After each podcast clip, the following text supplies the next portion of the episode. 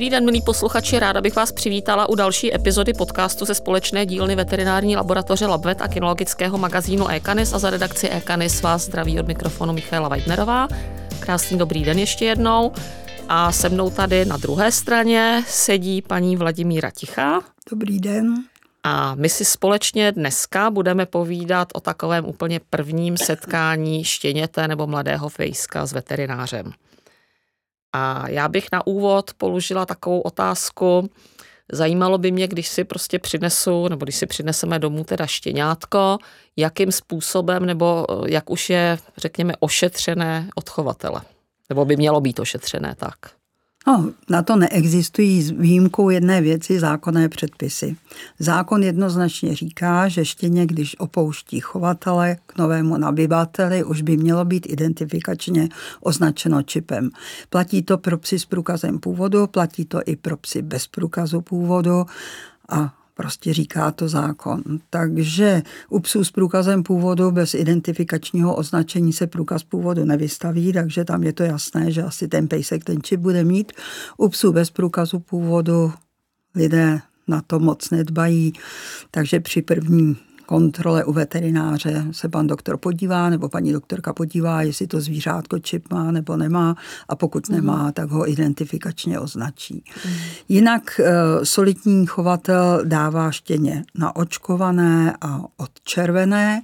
Pravdou je, že na to očkování jsou různé názory, že někdo říká, že ty první vakcinace u malých štěňat vyblokují e, imunitu, kterou si štěně přineslo od maminky a že to očkování nemá žádný význam. Já si tím nejsem úplně jistá mm. a myslím si, že to štěně, než odchází od chovatele, by očkováno mělo být. V každém případě by mělo být odčerveno, nebo alespoň by měl být zkontrolován trus, zdali to odčervení je potřeba nebo není potřeba. Mm.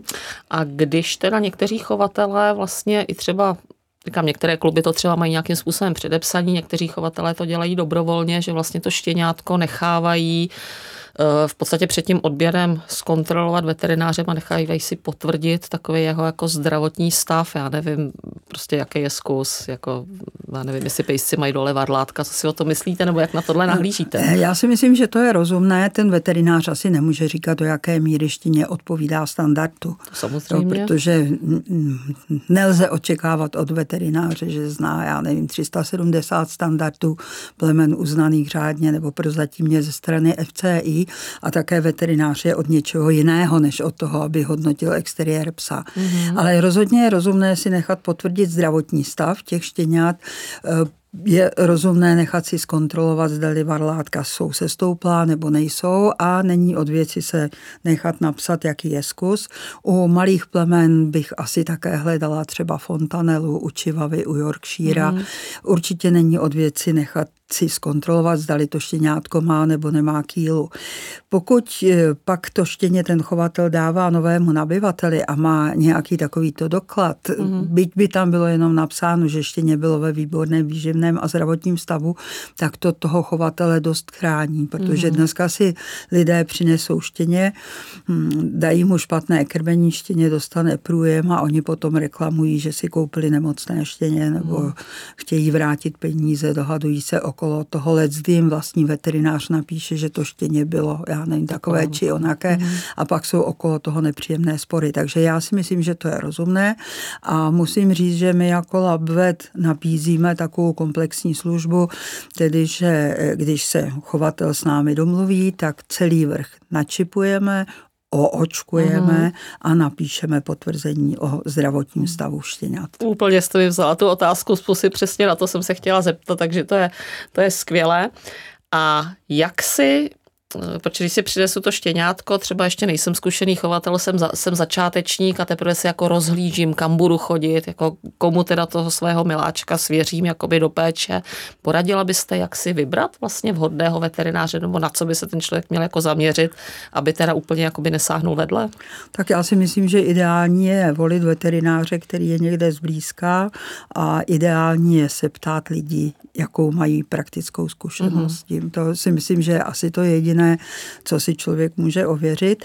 Já se ještě trošinku vrátím zpátky k tomu, co jsem říkala o tom mm. očkování a čipování. U nás je tak výhoda, že my jsme laboratoř, že děláme nějaká základní ošetření, mm. onemocnění uší, utržený drápek, takové drobnosti, ale nechodí k nám vysloveně nemocní psy nebo psy s infekčními nemocemi. Takže mm. když k nám přijdete s tím vrhem, tak nebezpečí, že se štěňátka něčím nakazí, je minimální. Mm. A s tím vlastně možná souvisí i můj další dotaz, když teda jako budu nový majitel a přinesu si teda to štěňátko toho chovatele a třeba nedostanu takové to zdravotní osvědčení, že teda bylo to štěně v pořádku, je rozumné prostě to štěně hned jako popadnout a běžet na veterinu a nechat si zkontrolovat i třeba s, s ohledem na ty možné infekce, nechat si zkontrolovat ten zdravotní stav, nebo je třeba lepší počkat, až třeba než půjdu na to očkování nějaké další a tak. Já si myslím, že je to rozumné mm, navštívit toho veterináře. Eh, podle zákona by každý chovat uživatel bez ohledu na to, jestli je to štěně s průkazem původu nebo bez průkazu původu, mm. měl ten návod k použití dávat. Pokud ho nedá a pokud nám nevysvětlí třeba, jak ta štěňátka byla krmena, slušný chovatel mm. dává i vzorek krmení, aby tomu štěněti aklimatizaci u nového majitele zjednodušil, tak aby to štěně přecházelo na stejný typ krmení, tak mm. pokud takového chovatele nemáme, tak určitě není od věci toho veterináře navštívit, protože on jednak štěně prohlédne, jestli je zdravé nebo není zdravé, zkontroluje všechny ty věci, včetně třeba kýly tříselné mm. nebo pupeční. Pak nám řekne, kdybychom asi měli přijít na očkování a vysvětlí nám, jestli očkovat odčervovat, eh, anebo raději nechat eh, udělat koprologické vyšetření trusu. Mm. Já jsem spíš pro tu třetí možnost, protože si myslím, že každá chemická zátěž toho pejska není ku prospěchu a že je lepší si teda nechat vyšetřit ten trus, abychom věděli, jestli máme odčervovat a pokud ano, tak proti čemu. Mm. Co je asi důležité zmínit, je to, že štěně by nemělo být najednou odčervené a očkované, protože pak to odčervení onemocnění může ovlivnit nástup imunity. To štěně neonemocní, ale ta imunita není taková, jakou mhm. bychom si představovali. Mhm. Takže ano, přinesla jsem si štěně, objednám se k veterináři, nebo jestli je to bez objednání, prostě navštívím veterináře, kterého jsem si vybrala mhm. a on mi řekne všechno, co mě a to štěňátko čeká, v jakých asi intervalech a pokud požádám, tak mi určitě poradí i s tím, o čem už jsme mluvili, to znamená se socializací, na co to štěňátko zvířátko zvykat, nezvykat a jak uh-huh. s ním mhm. zacházet. Uh-huh. A není identifikačně označeno, tak ho načipuje. Uh-huh. A když jsme tady teda zmínili to očkování, vy už jste hovořila i o nějakém očkování jako uchovatele, Eh, pojďme si říct, jak to vypadá takové vlastně jako očkovací schéma eh, pro ty štěňátka nebo pro ta štěňátka a kdy vůbec poprvé třeba na to očkování od té doby třeba co si ho přinesu domů a jaký by měl být teda jakoby postup. Tak to očkovací schéma by se mělo odvíjet od nákazové situace v místě, takže jinak budeme asi postupovat tam, kde momentálně bouchla psinka nebo parvoviróza, mm. jinak tam, kde je to prostředí zdravé. Běžně se štěňata mohou očkovat k tomu určenými vakcínami zhruba asi od pěti týdnů. E, většinou chodí chovatelé mezi šestým a sedmým týdnem toho štěněte na, na očkování a zároveň přitom se čipuje. Očkuje se e, v tomhle malém věku zase podle e, stavu toho štěněte, uh-huh. vývinu toho štěněte, ale očkuje se proti takovým těm virovým onemocněním, jako je psinka, parvoviróza, infekční zánět jater, parainfluenza se k tomu doplňuje, mm. to je takové to první očkování, které už může dát ten chovatel. A zhruba za takové tři týdny by se to štíňátko mělo přeočkovat, už se k tomu může dát i vakcína proti leptospiróze.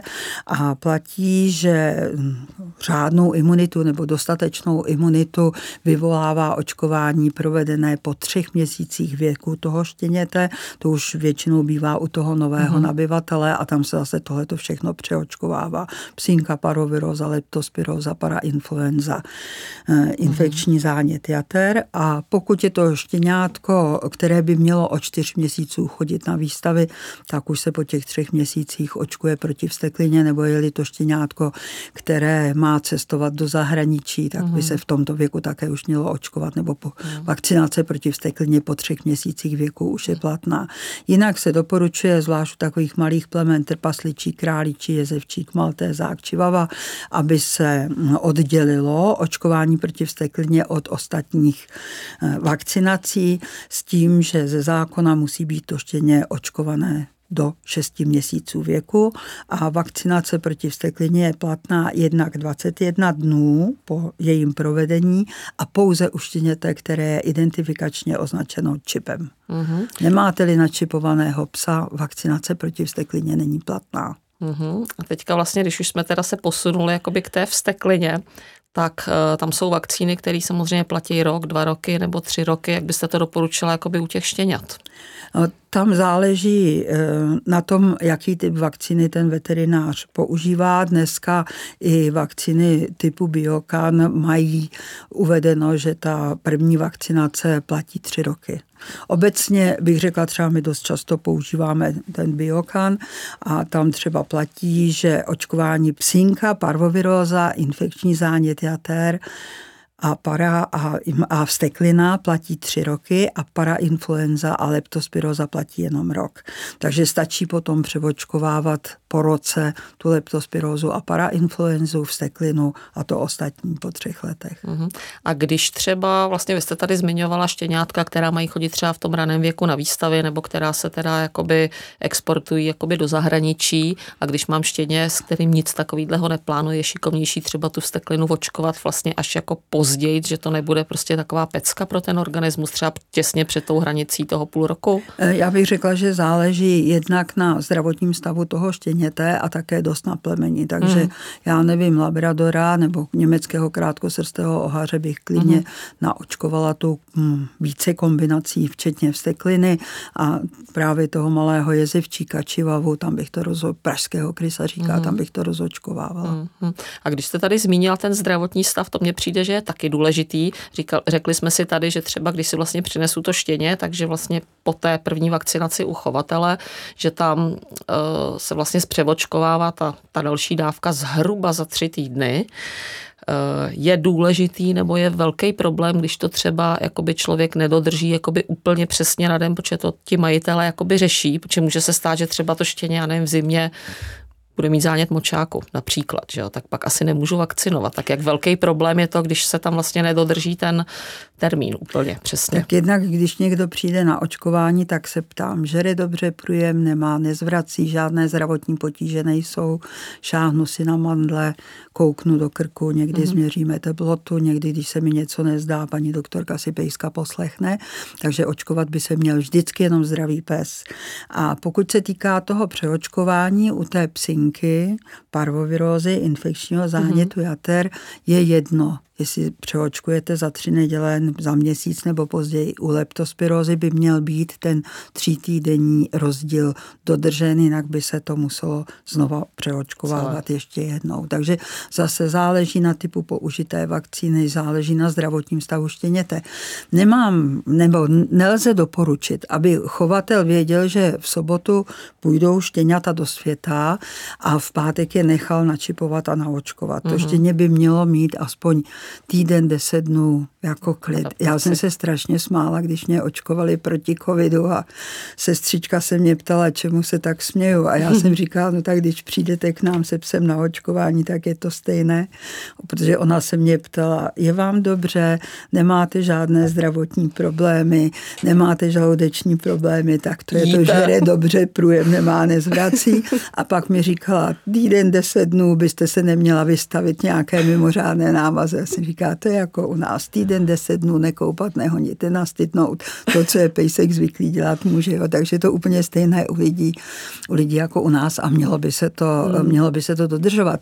Takže ani není dobře si třeba v sobotu, v neděli toho pejska přiníst a v úterý jít na očkování. Jo. Hmm. Správně veterinář by to neměl udělat, aby toho hmm. pejska naočkoval, protože to štěně se aklimatizuje. Ta aklimatizace je pro něj strašně velká zátěž a um, ono neonemocní Jo? Mm-hmm. Když mu tu vakcínu dáte, znáte takové ty doby, eh, kdy se objevila, objevilo očkování, které se jmenovalo Kanvak, psal se nějaký rok, co 69, 70 a my jsme dokonce měli, neradi jsme očkovali rovnou kanvakem, napřed jsme chtěli, aby se ten pejsek naočkoval jednoduchou vakcínou proti psince a pak nastupoval ten kanvak, což byla psinka a, a infekční zánět jater a my jsme měli jako takový říkadlo, možná bych to neměla tady povídat, ale prostě bylo to tak.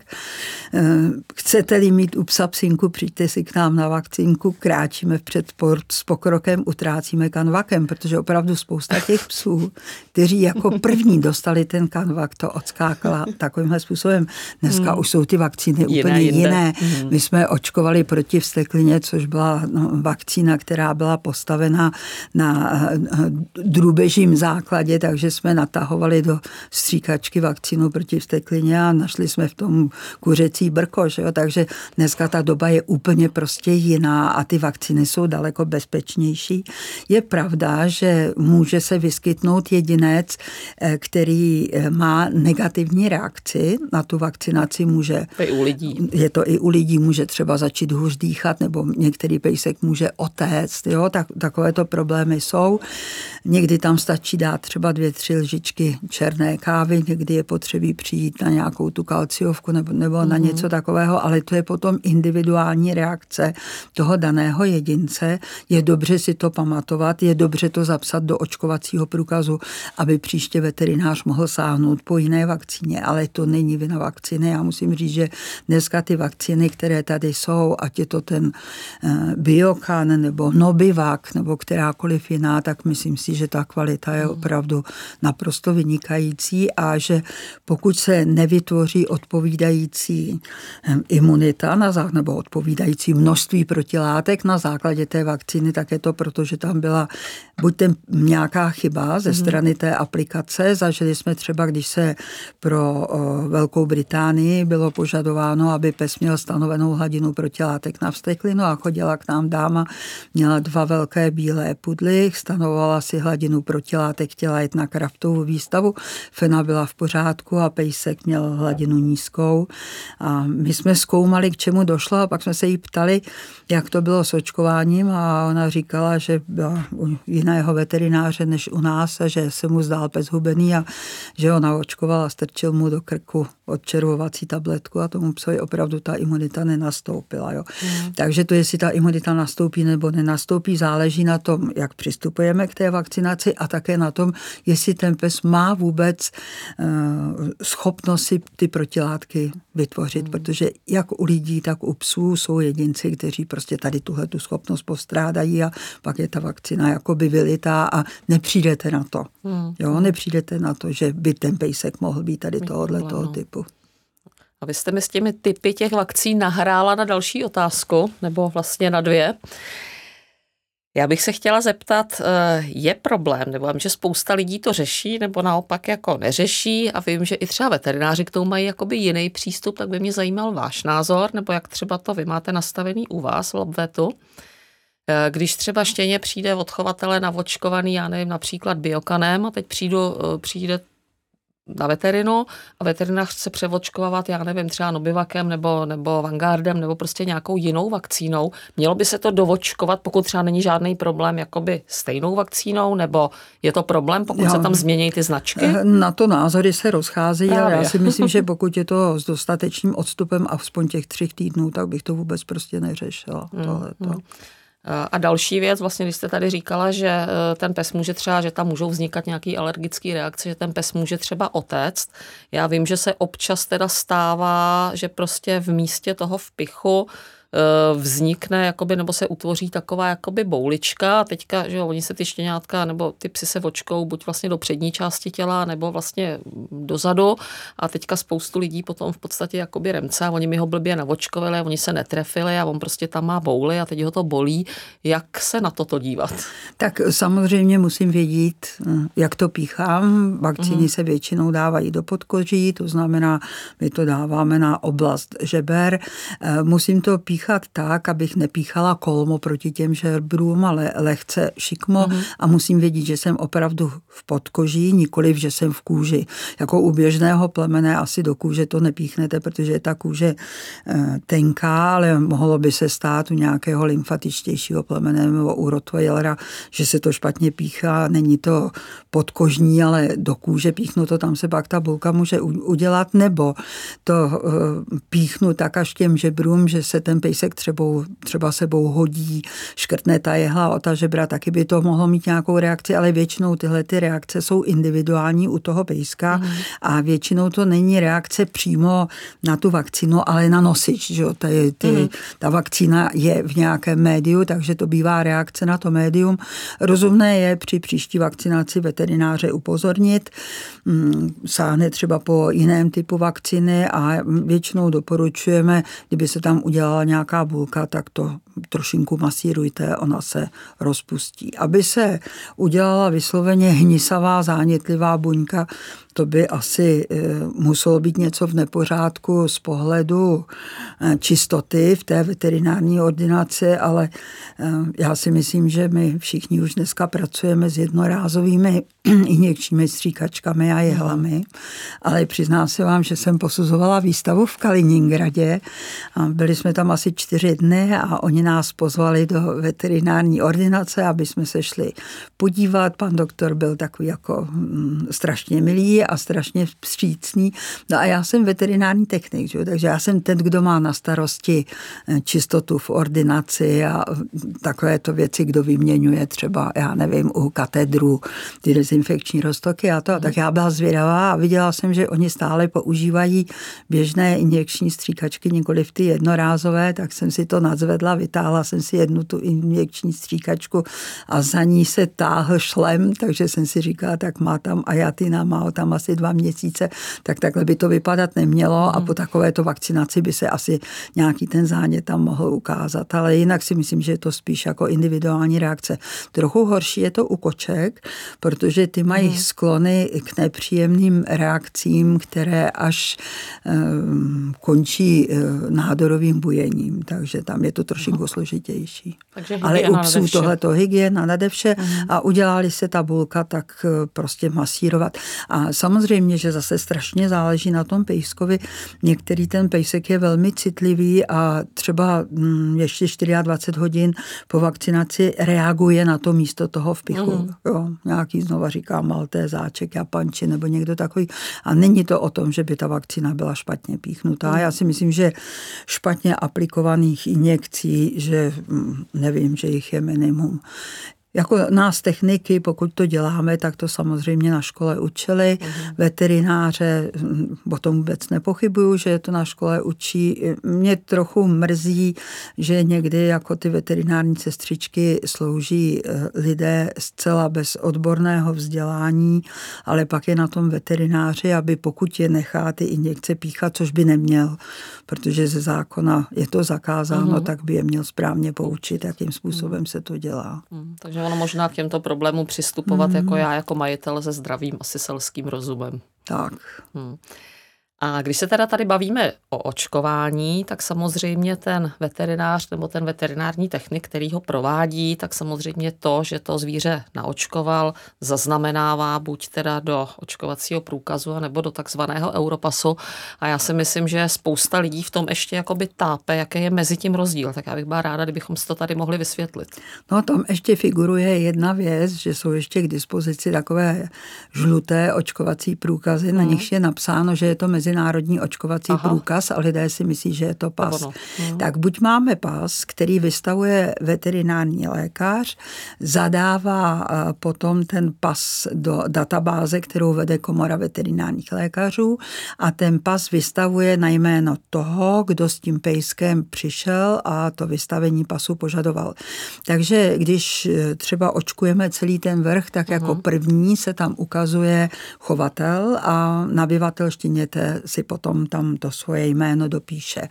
Ten pas lze vystavit pouze štěněti, které je identifikačně označeno čipem.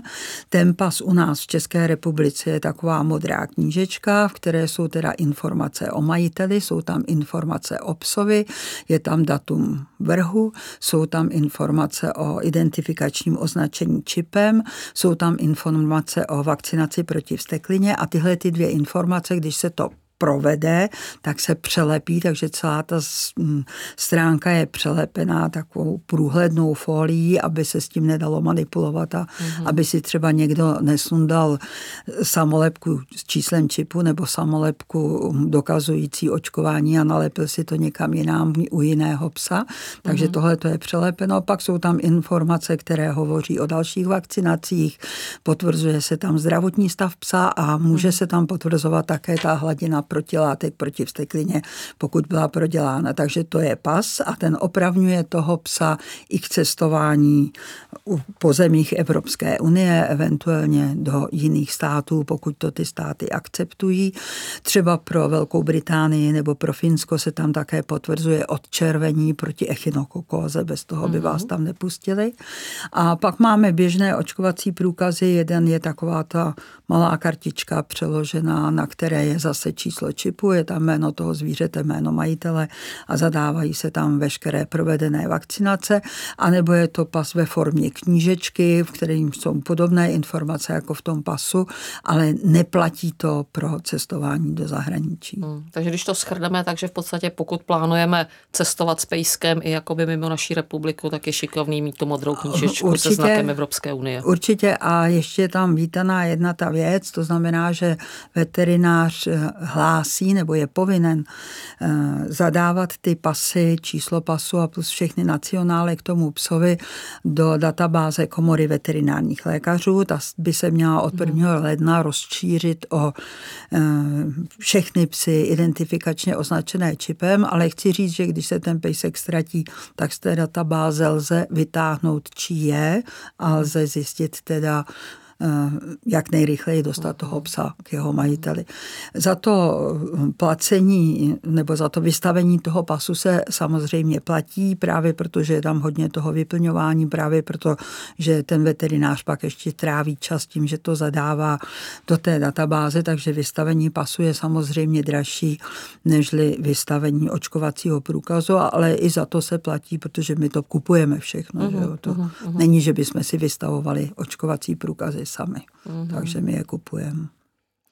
Dobře, takže my jsme vlastně se tady bavili o očkování, o odčervování versus teda koprologie, o čipování štěněte. Jsou ještě nějaké další úkony, které nás tím štěňátkem čekají na eh, začátku? Možná jsme trošinku opomenuli nebo méně vysvětlili tu koprologii, eh, že je, je to dobré. My teda jednak jako labvet, pokud si u nás majitelé nechávají stanovovat hladinu progesteronu kvůli krytí, tak mají u těch fen před krytím vyšetření, koprologické vyšetření zadarmo. Mm-hmm. Pokud se týká těch vrhů, tak se dá, nemusí se, vám máte osm štěňat, takže nemusíte platit vyšetření za všech osm štěňat, stačí udělat směsný vzorek, my to pěkně rozmícháme a řekneme vám, protože to je běžné očervení, které se dělá, tak se dělá proti škrkavkám, ale pokud by tam byla některá koks, kokcidy, že jo, z mhm. prvoků, třeba izospora burovsy nebo giardie, nebo něco takového, tak se musí to očervení červení dávat delší dobu, takže je dobře vědět,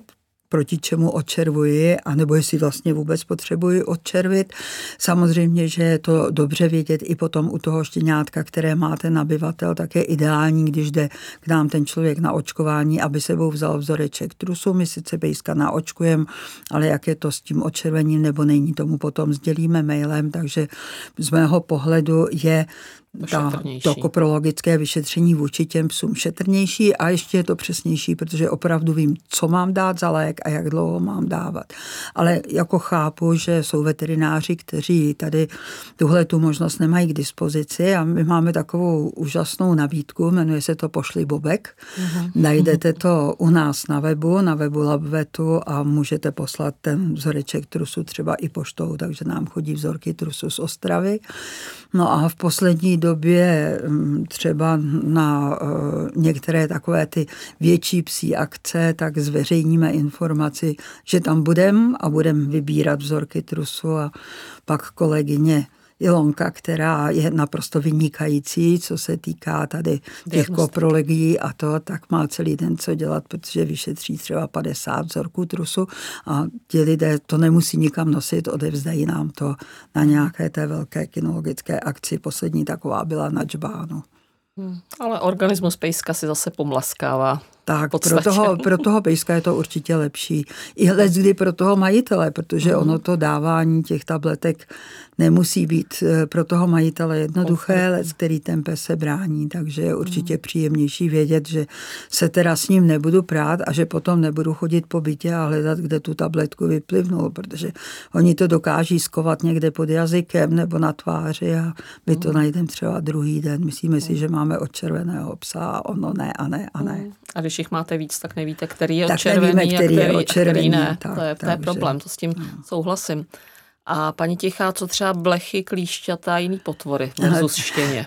tak já, já sama zastávám názor, že u toho úplně malinkatého štěněte, víte, že si vezmu to štěně a podržím ho nad hm, lavorem s vodou a vyčesávám ho nějakým šiváčkem a vyčesu, vyčešu ty blechy.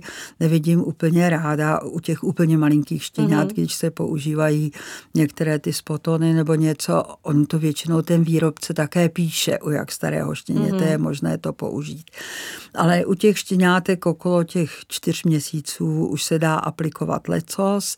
Některé ty přípravky jsou spojeny i s odčervením a myslím si, že není od věci to dát spíš eh, přivítám nějakou tabletku, mm. nežli obojek, protože u těch obojků se bojím, že se ten pejsek Oběsí. někde zachytí a přioběsí se a mm, obtížně to snáším i třeba u koček, už jsem viděla jako nepříjemnosti, jako mm. následky, takže si myslím, že ta tabletka, anebo potom ten spot on je ideální, ale ten spot on nechrání tolik, když třeba má teď spod zima, jednak má kratší účinnost a jednak eh, v tomhle období, když se ten pejsek někde pohybuje ve vlhku a to, tak se to snadno směje.